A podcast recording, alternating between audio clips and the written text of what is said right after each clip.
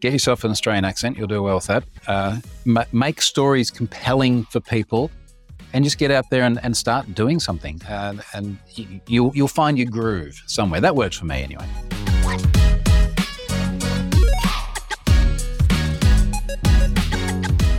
Good morning, good evening, good afternoon, wherever you are and wherever you're watching from. My name is Matt Pierce, host of the Visual Lounge, where we talk about using images and video in the workplace.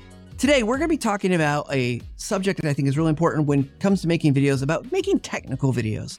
Oftentimes, we find ourselves, you know, we're talking about different types of videos around marketing. We're talking about videos that are more kind of learning centric, but we're going to be talking to our guest today, Troy Hunt, who is, he has some deep technical knowledge. I'm a little bit afraid because I'm not as tech, nearly as technical as him. But I think it's really important we talk about this to get a sense of what what might be different. What how might we use videos to really enhance that learning process, digging into what we can we can share and learn from. So let's go ahead and introduce Troy.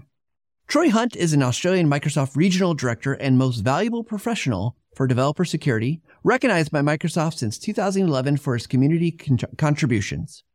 He is a Pluralsight author with over 30 courses published on web security and other technologies. He's the creator of Have I Been Pwned, or HIBP, a free service that aggregates data breaches to help people establish if they've been impacted by malicious activity online. Troy regularly speaks around the world and runs developer focused security workshops. Prior to working independently, he spent 14 years at Pfizer, responsible for application architecture in the Asia Pacific region, and he's based on the Gold Coast in Australia. And with that said, please help me welcome Troy Hunt to the Visual Lab. Hey, Troy. Hello. Good morning. Thank you Good. for having me. Yes. Good morning. Good evening. It's, you know, that's why I say that at the beginning because I never know where people are going to be. So, well, Troy, thank you so much for being here. Uh, you know, I'm excited to talk with you. One, because I have used Have I Been Pwned? Unfortunately, seeing my name come up in the system as Yeah. someone, you know, it happens to, I'm sure, a lot of us, but also because I know you do a lot of technical work with Pluralsight. You teach a lot of uh, things I probably can't even begin to explain. Um, got a lot of, I work with a lot of developers who I'm sure will be excited for this conversation. So, what, where do I want to start today is kind of going back a little bit, thinking about where you started. Where, tell us a little bit, how did you ever first like use video? Now that you're probably use video quite a bit, I see, you know, I've watched a couple of videos on your YouTube channel, but what was the, the beginning? What did it look like? Yeah, look, a good question. You know, I had to go and check. I think my bio's a bit out of date. There's 46 Pluralsight courses. Uh, Okay. All edit Camtasia. so there you go. Uh, I, look, I I think in in terms of video, like the the main time I really started to use video as a as a medium for education was uh, when I started writing for Pluralsight, which would have been 2012, so more than a, a decade ago now. Uh, and it- you know, look, everything that that we do at Pluralsight is well, not everything, but the vast majority of content is video based. Certainly back then, it's like every course was video based. So you're going to need to be you talking to a microphone, not usually with a camera, and recording everything on the screen, and then editing it and, and trying to make it interesting. Yeah. So as you're as you're thinking about making those videos, uh, you know, whether it's a Pluralsight video or just for your own kind of your audience that you've built up, what for you really defines success with video usage? Because I mean, there's lots of ways you could define to su- success. It could be views, it could be, uh, you know, a, a- a million things. And I don't want to I don't want to pre-plant that seed Yeah. too deeply. But for you, what what do you think that is? Look, I, I think a lot of it is about how can you tell a story that people can relate to. Uh, I, I think video is is fantastic, f particularly for things like having uh, having a like a verbal narrative that people enjoy listening to. So apparently, people like listening to my accent on Pluralsight, which is yeah, I guess an unfair advantage. I'm going to take that. But having yeah, having that and having it be engaging, I- I think is is really valuable. I'd also counter a little bit as well, and so I I find that people are often not very at deciding when is the right medium for video versus when is the right medium to perhaps have things in a written form. I find so consistently now I'm trying to find something where I, I just want to do one discrete thing. I want to, a good example, we've got Fusion 360 open here. I want to do one thing in Fusion 360. It's simple. I should know this.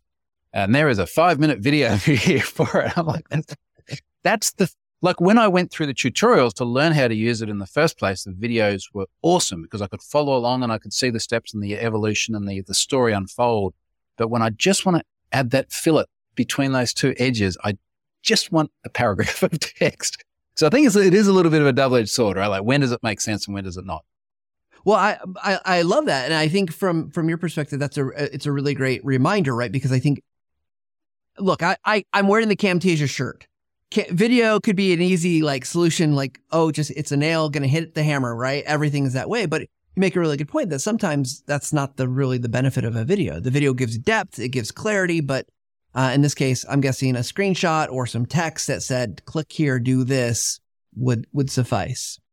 Well, you know, I, I asked you about Snagit in uh, in the lead up to this. Uh, yeah, there is another TechSmith product. it is very, very good for conveying things that are very discreet and concise. Uh, and you know, look, that that is that is a tool that I use very extensively at, at the moment because there are so many times like I just want to show this one thing. What happened before and what happened afterwards in my voice in in that case don't necessarily add something. But you know, look, again, 46 Foresight courses says there's obviously a really, really good place for actually having content like that as well. Absolutely. So before I want to, I want to dive more into making videos and, and some of the stuff you've done. But before I do that, thinking about your kind of breadth of the work that you've done, if you could give a tip to our audience, just one thing that would help them improve the videos. You've 46 courses. That's, I mean, that's not 46 videos. That is 46 courses with each video, probably what, five to 30 different videos. So, what's a tip that you would give our audience about making and using video better? Oh man, I mean, some of those, uh, particularly some of the first courses, that was ten hours of of produced content. So imagine oh. how much went into. Uh, number one tip: get an Australian accent. Works really well. number two, number two tip: I, I I feel that video is a great medium for telling a story that has inflections and emotions and, and, and, you know, maybe in many ways that's, that's the audio component of the video, but of course these two have got to work harmoniously as well. I think that there's just a great opportunity to lead people down a path that they want to sit back and watch because to me that that's a little bit different. I, you know, like when I was learning Fusion 360, I get a coffee, sit here in my office, I play the video and I enjoy listening to some people, you know, and I enjoy hearing the way the story unfolds and it is a little bit like watching something on the TV where you sit back and relax a bit more. I think that's the sort of thing that lends itself really well to, to the video medium. Yeah. So I, I love that. And so let's, let's dive into a little bit because I, will be honest, coming into this, um, you know, I was watching some of the videos that you've created and I actually, uh, I just watched one. You were in Finland. Uh, so I got to learn a little bit about your vacation and time in Finland. And that was, it was interesting, right? Some story.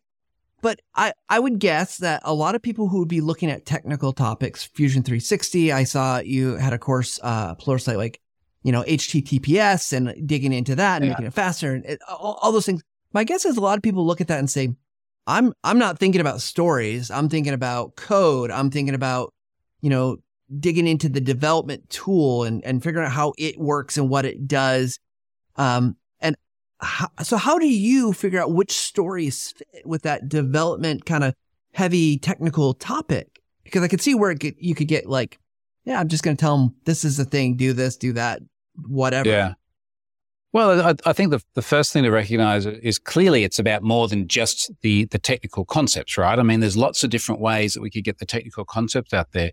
Well, one of the things that I realized in my, my early days of, of independence, and particularly as, as I left that corporate workforce you referred to earlier on is that that, that there is a bit of a, a knack if you can create a narrative that people want to sit there and read and listen to, even if the content itself is the same. And the, the, the penny dropped for me when I started doing uh, the, things like workshops, and I would have organisations come along and say, "Well, look, we we have a syllabus. We want you to teach the syllabus.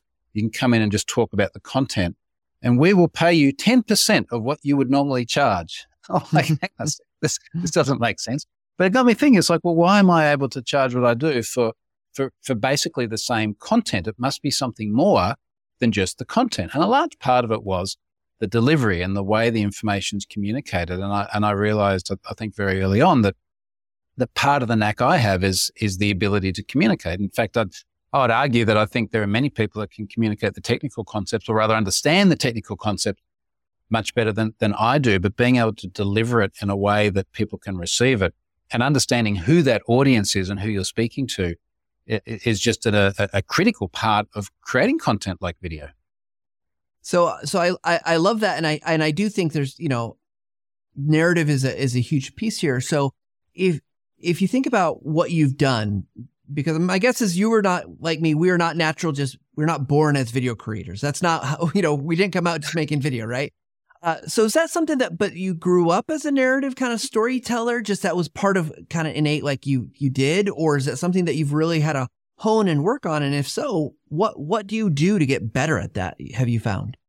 Well, look, it's, it's certainly something that had to evolve over time, but it, it also wasn't something I sort of sat down and planned out. And I, think that sort of the earliest times I can remember where, where that, that knack, as I put it before, sort of started to dawn on me was was when I was working at, at Pfizer in a in a technology capacity, but in a very large, very traditional pharmaceutical organization for for whom technology was uh, in many ways a cost mm-hmm. and trying to communicate to business people like what is the value of the technology you know wh- why do we want to use these particular software products to automate our, our sales force or, uh, or, or, track our clinical trials or, or all sorts of various systems we built at the time. And, and I realized that, that uh, the ability to communicate that to people was extraordinarily value, well, uh, or valuable, well and truly beyond the value of the technology itself. So I would say that for me was probably somewhere in the mid, mid to late noughties, 2000s that that started to dawn on me.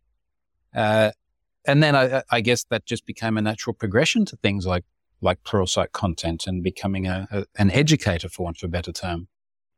Yeah. So it sounds like a lot of it is. Uh, I mean, you've got to start to realize its its value, and then keep probably keep spinning those wheels, keep working at it, right? Get to get better. Well, you know, I, I reckon it's an enormously valuable skill that that transcends beyond just technology and beyond just your normal everyday job. If if you can explain a concept to people. And if you can convince people of your point of view, which is very often what you're doing when you're teaching, you know, it's not always cut and dry. I mean, you mentioned HTTPS before, that there are different views about a whole bunch of different things there. You know, how can I convince people that my view is the right one and that's the one you should listen to? And that's valuable regardless of the, of the technology or, or whatever your walk of life might be. If I one day become, I don't know, what's something completely technology unrelated? I become a mechanic, you know, and I need to convince people about my views on, on the mechanics. Well, that's a good skill that will still carry across. Yeah, absolutely. So let's, let's kind of look and at how we can maybe break down some of the work you do because, you know, 46 courses. obviously, you've had to learn a lot of different technologies. I'm sure a lot of them, you know, come together kind of at similar points, but when you start to look at a, let's say you're going to teach a new technology or something that you're familiar with, but haven't had a chance to create a course for, where do you start breaking that down so that you're going to, you know, that you're going to build this course, but how do you get going? Yeah. So, hey, part of my dirty little secret is whether it's a Pluralsight course or a blog post, very often I'm creating something so that I can learn it. that's, that's not to say I go in like completely green, but you know, one of the things that came to mind is, is many years ago we had the uh, the Shell Shock Bug Bash. Um, I think that, it was one of these bugs that got a cool name and a logo, and it was it was within the realm of information security and the space that I was working in, but it was a set of technologies that I really didn't understand that well. So I I very often start writing a blog post or writing the outline of a course as just part of the learning process. And I'll start writing it. And it's like, okay, if I need to explain this to someone, I have to understand it myself. So, you know, how do I explain this concept? Well, I've got to go and do a bit of research. Can I, can I create a proof of concept or can I write some code to demonstrate what I'm doing? And then I learn as part of that process. And I find that if, if I learn in a certain way, then I can relay that to other people and, and many other people seem to enjoy learning in the same way. So I think that's actually a really interesting thing. And in fact, to be honest, a pro tip out there, if you want to learn a topic, even if you don't create a content that you then put out to the public, writing it as though you would is a really good way of learning. Yeah. I, I, I love that. So, okay. So you're, you're building out this outline of kind of things you want to know, figure out for yourself. Then are you the type that, are you an outline? Like you just b- talk off the outline. You're obviously very well spoken. You've got a great accent. You can just reel it off the top of your head, right? Or are you more of a scripter where you're like, okay, I've got to write all these things down the way I'm going to say it to, to get it out to production? Look, it really depends what it is. Um, now, obviously, there's, there's the one thing with the Pluralsight content for, for everyone's reference is when you create Pluralsight content, you have editors that then go through and they listen to everything and they review it. And then you had a little click here. So go back and take that out. And it's very, very manicured. There's a lot of other content I've created that's video content using Camtasia for organizations like uh, Ubiquiti or Varonis or, or, other companies that want custom training material done. and what I tend to find works best for me there is I create outlines that are very much uh, like bullet points. So I'll go through and, you know, let's say for argument's sake, every, every 10 minutes of content might be several pages worth of bullet points. And then as I'm explaining it, I'll, I'll often just do multiple takes and I'll go, okay, well, this, this sounded good. Or, or hey, I just thought about this other thing here. But I, I definitely never write out word by word. I know that works for some people, but I find that if I write everything out word by word, then my delivery no longer feels casual and friendly and organic. It feels scripted because it's scripted, you know, and I just feel that that comes through. So I, I don't like doing that. And, uh, and, look, maybe that's also something that just comes with time as well. I've just become a little bit more comfortable speaking off the cuff. And I just think that that creates a, a more relatable set of content. So I agree. I think, uh, you know, I do a whole show every, every week or two uh, you know, I'm recording multiple episodes where I'm just off the cuff and it's, it is what it is. But I'm curious, you know, one, one maybe pushback someone might have listening to this is say, you know, uh, when I speak, and I'm guilty of this, I take way longer. It, so from a time perspective, how do you manage that? Are you just really, obviously at Pluralsight, you mentioned you have editors. So you're getting that help there to trim it down. But when it's maybe not, uh, maybe you're doing the editing, do you tend to edit a lot? are you really cutting out kind of the the superfluous, or are you really just like, okay, it's going to take me a little bit longer to say this because I got a story, I'm going to say it in my own way, um, or do you like to really trim and cut? Yeah, look, it, it really depends. And yeah, Pluralsight is is a very, in a way, it's a cookie cutter, and there's so much content out there that's done over and over and over again. Uh, but but when I go and do bespoke things for other companies, it's it, it differs much more. Now, very often, I, and I'm thinking about things like I did a series for 1Password recently, and when I did the 1Password series, uh, working with the content creators there, there were a whole bunch of of things they wanted me to say. Now, in, in a case like that, I've got to first of all have that dialogue with them, uh, literally in written form. It's like, okay, what's the content going to be? We're going to work mm-hmm. that out, and then I sit here and I start recording and a bunch of times I'll go, that doesn't sound, that's such an American thing to say. That's not me. like I need to, I need to say that differently with an accent before it actually feels right. Yeah. Uh, but I'm, this is commission content. They're going to pay me to do this. Like I need to get their message across. So I've got to use their, their words. So something like that might be much more scripted compared to uh, every week I do a video. I've done it 300 and something times now. I, I literally have half a dozen bullet points and I talk for an hour. And it's a lot more like this, right? It's like, I got no idea what you're going to say. I can't even remember if you sent me notes. I just thought we'd figure it out when we got there because it's more fun. and that's a different sort of content again. And yeah, like the different things make sense in different places, right? Absolutely. Absolutely. And I, I love that call out because I think, uh, you know, while we're both speaking English, you have the Australian, I have the American. Uh, and it's, but it's an interesting point, right? Because the, the things that you say, the way that you say them are uh, slightly different. You're going to have a different way to approach it. And I think that's uh, helpful to recognize. I, I don't know if people recognize the, it's, uh, I mean, it's not truly localization, but it is localization, right? Because you're localizing it mm. to the Gold Coast versus Michigan. Well, I think there's there's two things there. So one is that there are different, definitely different, you know, different words and phrases and, and ways of, of structuring the content. The other thing for, for me personally, and this is just something I get very uh, uptight about, is I just don't want other people creating words for me. So someone asked me mm-hmm. to write something recently and they, they said, Oh, can you write, you know, between like 450 and 500 words? And I think I wrote like 498 words. Like, here you go. Then they came back and said, Oh, look, we actually want another paragraph. We wrote the paragraph for you. I was like, No, nope, you can't.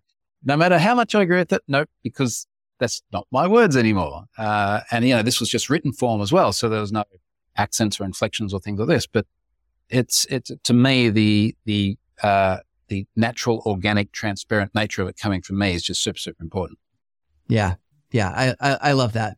So I want to talk a little bit in, in terms of when you're, you've got your outline, you're starting to make the video from a process standpoint. Uh, you, you mentioned, you know, multiple takes and I'm assuming you're recording full, like full screen, capture everything, just talk through it as you do it. Or do you sometimes just record it and then go back and re-record or what's your actual recording video process like? There are many variables here. So, yeah, of course. Of, all, course. looking at like my wall of screens here. So, I've, I've written a lot about this. A bunch of people the same office layout, but I've got like a, a 27 inch wide screen there. I've got one of the ultra wides in the middle, and then I've got another on there. And the way I tend to work is I'll grab that screen there and I'll put it in 1080p. So I'll drop the res down because most stuff people want to have in 1080p. Uh, and I will record the screen under there. Most of the time when I, I record training material, it doesn't involve video, which does make life a little bit easier because I, I can read my bullet points as opposed to having to read them and then memorize them and then look back at the camera and talk. Uh, and I, I, will try and do as many takes as I feel is necessary to get it right to begin with. I, I hate coming back and having to do stuff later on because if you've missed a sentence or a word or something, it could be everything from, you yeah, different time of day, your voice feels a little bit different, or, uh, yeah, the, the acoustics in the room are a little bit different, or, or something changes. And, and other people might not pick up on it, but I'm the sort of guy where I look at a screen, it's like, that thing is one pixel out and it's driving me nuts. you know, so if it's my voice that sounds a bit different, it'll really bug me. So I have tended to just do a lot more, a lot more takes. And even when it's other people editing, so a lot of the, uh, you know, I mentioned the 1Password content, I just recorded screen, video, audio. I was like, here you go. Good luck. you know, I'm going to the beach. Uh, I will have multiple takes and I'll actually say to the editor, look, I'm going to do that again. I want to try this a different way uh, you pick which one you want. But what I don't want is them coming back, yeah, n- not just hours, but days or weeks later and saying, look, we need this again because it's just not going to be quite the same. Yeah. Ne- never the same. I mean, even a few hours I find is, is enough to be different. Something's changed in the room or whatever. Yeah, you've had more coffee or yeah, something like that. I've, I've talked, I, I, I scre- was screaming at a meeting. I don't know. It could have been anything. I don't yeah, scream yeah. at meetings, but, um, so shifting from that, so we've talked a lot about training videos, but I've noticed you you also engage with your community. You do some live streams. Tell us about the other use of video in your kind of your business and your career. Yeah, it's it's kind of interesting. So many of these weekly ones have I done now? I kind of lose track. But I uh, many many years ago. So 338. I did the 338th on Friday. But many years ago, a friend of mine in the tech industry said, um, you know, like you're doing a lot of blogs and content and things. Like, you should just do a video every week. I was like, why? Was like, people really like video. Well, yeah, well, okay, maybe. I, I will. And I, what I'd do is I'd start just recording the video. And originally I was just like literally doing it with, with iPhone and external mic, I think. Mm-hmm. Uh, and then I'd, I'd edit it up and I'd publish it. And, and the, the main reason I started doing it is because it gave me a consistency and a, a cadence. So every single week there would be something that goes out. And that was useful for multiple reasons. I mean, number one is that it it just gave me something constant, even through some really difficult periods of life for a few years there, which I've also been very public about. Another story, but I would do the video every single week, and I'd have that like that grounding. Uh, it's, it's also good because I have sponsorship on the blog, so I make sure that every week the sponsor gets some sort of exposure because I need the sponsors to be able to go to the beach when I want to, you know, all this sort of thing. um, and I, think also it, it allows so much of your personality to come through in ways that written content never do. So particularly when there's been very sort of sensitive topics, yeah, maybe I've dealt with a data breach that's, uh, that's, that's very delicate. When I can articulate it verbally and via video, I, I think that people just find that a lot more relatable. And I'm conscious also that a bunch of times I'll be talking about a, a cybersecurity incident and it's relevant to normal people, not just technology people. So I, I always think it's like, well, what if it's my mum and dad watching this, you know? Right. Uh, and I think a, a, person talking and explaining something is something that is easier for people like that to relate to than a, a lengthy blog post. And I do write lengthy blog posts. I, I have read a couple of them, and yes, they're they're they're very good, but they are long. But I but I love that when I you know I mentioned earlier I watched your uh, a little bit about the Finland uh, your vacation. I didn't watch all of it, but you got into start some of the things that were going on and kind of politically with uh, Australia becoming wanting to become a cybersecurity leader. And I thought it was you know it was interesting. I really have not a vested interest in that, right? But it was so interesting to that you mixed all these things together, and I I do think that's really an important point that you made that it you know that personality people can connect with you and um, you're right. I, as a non, I mean, I'm technical enough to be a little bit dangerous in my own space, but not anything like you. Uh, but it's like, oh, I, I do want like when there's security breaches, I don't want the the wall of lingo. I yeah. want to understand like what what is going on. How what should I do? How do I act? Like what should I change? Well, uh, you know, I think something that's important to recognize here is that different people like consuming information different ways. Um, now, yeah, I, I really wanted for Fusion 360 the other day just to have an image and a paragraph of text. but I appreciate other people would like to watch a video. So, you know, that it works differently for them. Uh, I really like the, the, the ability to explain something via video medium and a bunch of people like listening to that and that's fine. And other people like, I can't stand it. I just want to read the content. A little bit in the same way as, yeah, I, I feel that the videos are sort of part of my, my personality and, and for want of a better term, part of brand. Uh, not everyone's keen on that. Like part of it as well is I, I share nice shots of the beach or cars or beer. And some people get upset because I don't like seeing cars or beer. I don't know what's wrong with these people, but you know, everyone's got different views. I don't know what's wrong with the ones that tell me that they don't like it. That's where they have the issue with. Anyway, uh, but the point is, is that everyone likes consuming different information different ways, and and I, I think actually having a breadth of content of different styles is is good for oneself. Yeah, absolutely.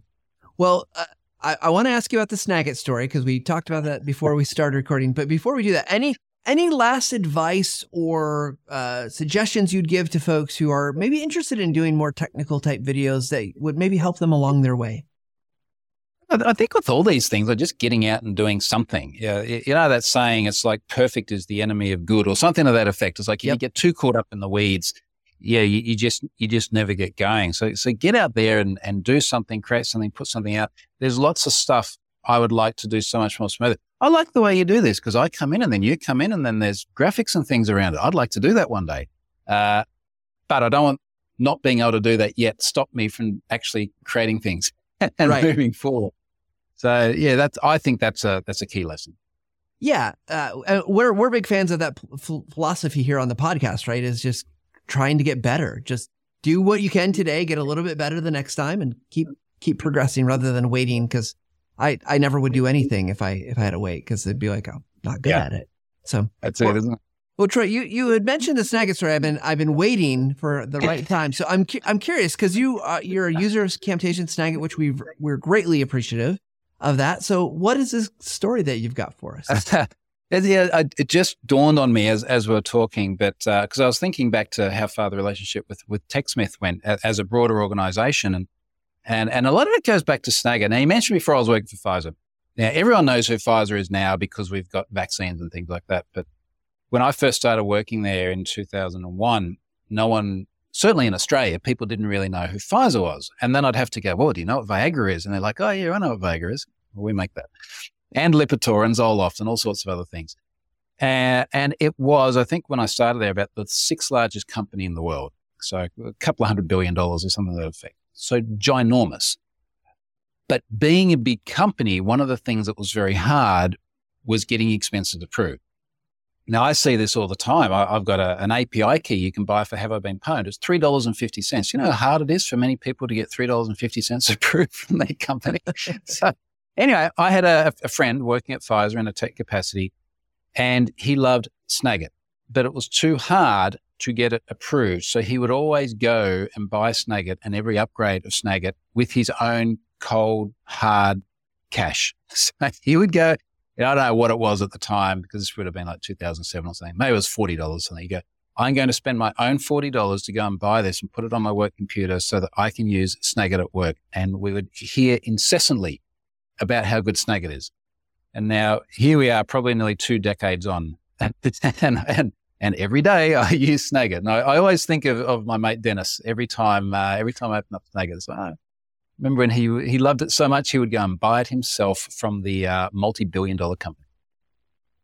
That's, that's fantastic. We'll have to, uh, find Dennis and buy him a beverage, uh, next time I get a, we get a chance to do that. Well, you know, I appreciate that sentiment because I, I, we hear we hear lots of stories like that from Snagit that you know it's it's a low cost tool in the in the grand scheme of things. And thank you for being an advocate for of yourself. And uh, Dennis, wherever you are, if you happen to hear this, thank you from the bottom of our hearts to help Troy realize how great Snagit is. Well, Troy, we're gonna we're gonna jump into what we like to call our speed round. So these are are meant to be quick answers that not one word answers, but quick answers to some quick questions, and we're gonna jump into those right now.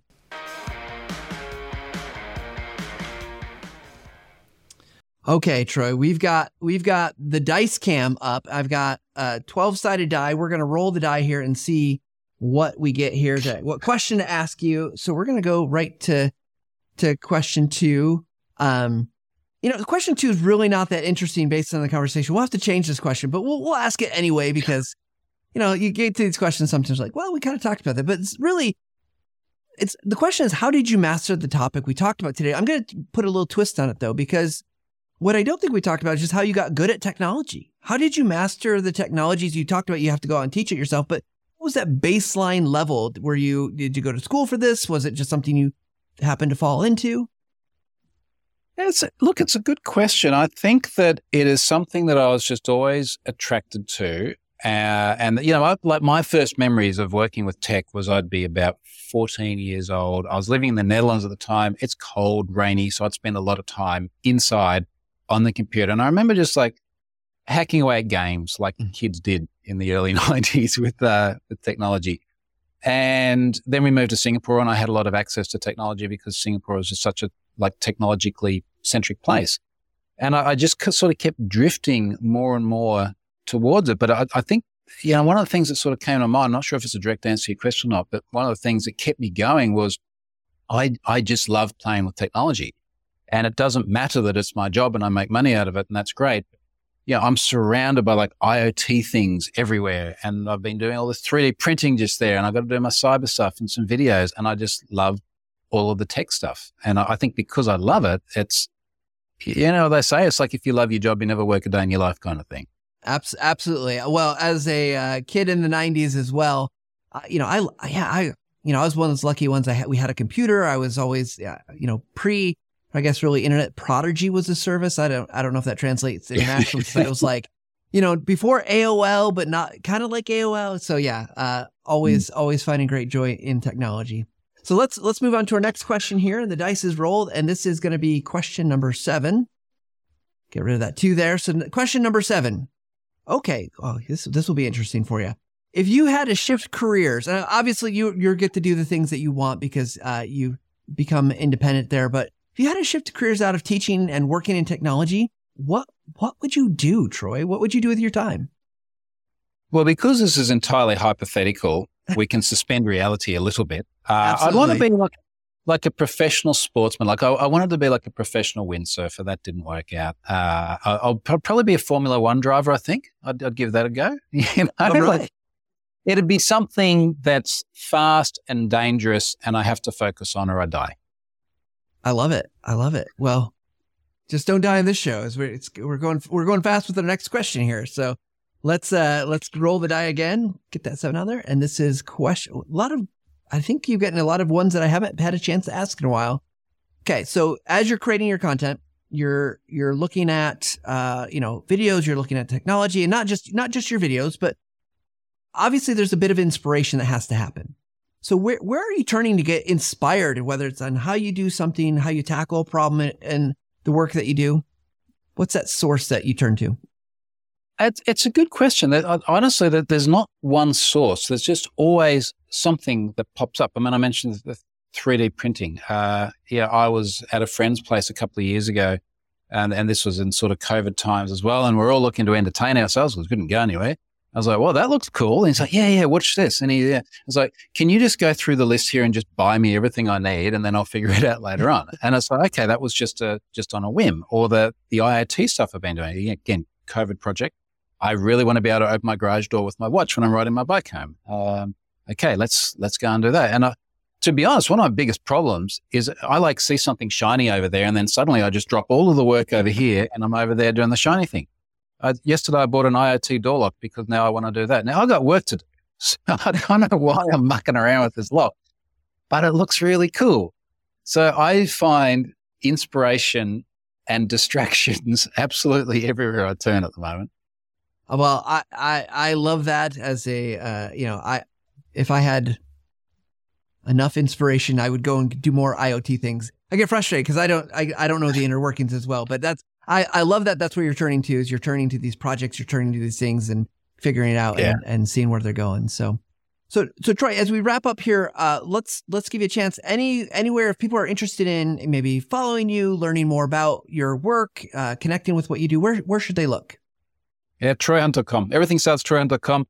Uh, I, I put a lot of stuff on Twitter, some stuff on Mastodon because you got to be there now as well. There's even more places places to update things. And of course, Have I Been Pwned is where a lot of stuff goes. Yeah, yeah. watch yourself for data breaches and Have I Been Pwned. And uh, and yeah, look, you usually find me online in one of those places. All right. Well, fantastic. Uh, we like to ask our guests at the end of every show, Troy, just to, to wrap things up. So, Troy Hunt, what is your final take? Well, the final take is you get yourself an Australian accent. You'll do well with that. Uh, make stories compelling for people and just get out there and, and start doing something. Uh, and you'll, you'll find your groove somewhere. That works for me anyway. Fantastic. Well, Troy, it has been a pleasure to talk with you and to learn more about all the great work you're doing. Cheers, Matt. Thanks for having me. You bet. All right, everybody, go out and check out troyhunt.com. Go, li- go listen to Troy's videos. Go learn to be, get more technical. Uh, if and check his uh, if you've got a data breach, that is a, been a fantastic resource. He's such a valuable person that's creating all this content. And Have I Been Pwned is just uh, uh, scary, scary, sad when you realize how much is in there. But we, we really hope that you take away from this some of the ideas that Troy has presented and just the, the way that you can go out creating this technical content. It doesn't have to just be show your screen. You can make stories. You can use narrative, which I I'm really grateful for that advice, and we'll, we'll try to work that into some more of my tutorial videos. So like we say at the end of every show, everybody, we appreciate you tuning in. We love it if you like or subscribe and do all that good stuff. Helps us know that you're watching. Share the word about the Visual Lounge wherever you are. That again, we like. Hopefully, you, you like it. Hopefully, your friends will like it. And at the end of every show, we like to say, we hope you take a little time to level up every day. Thanks, everybody.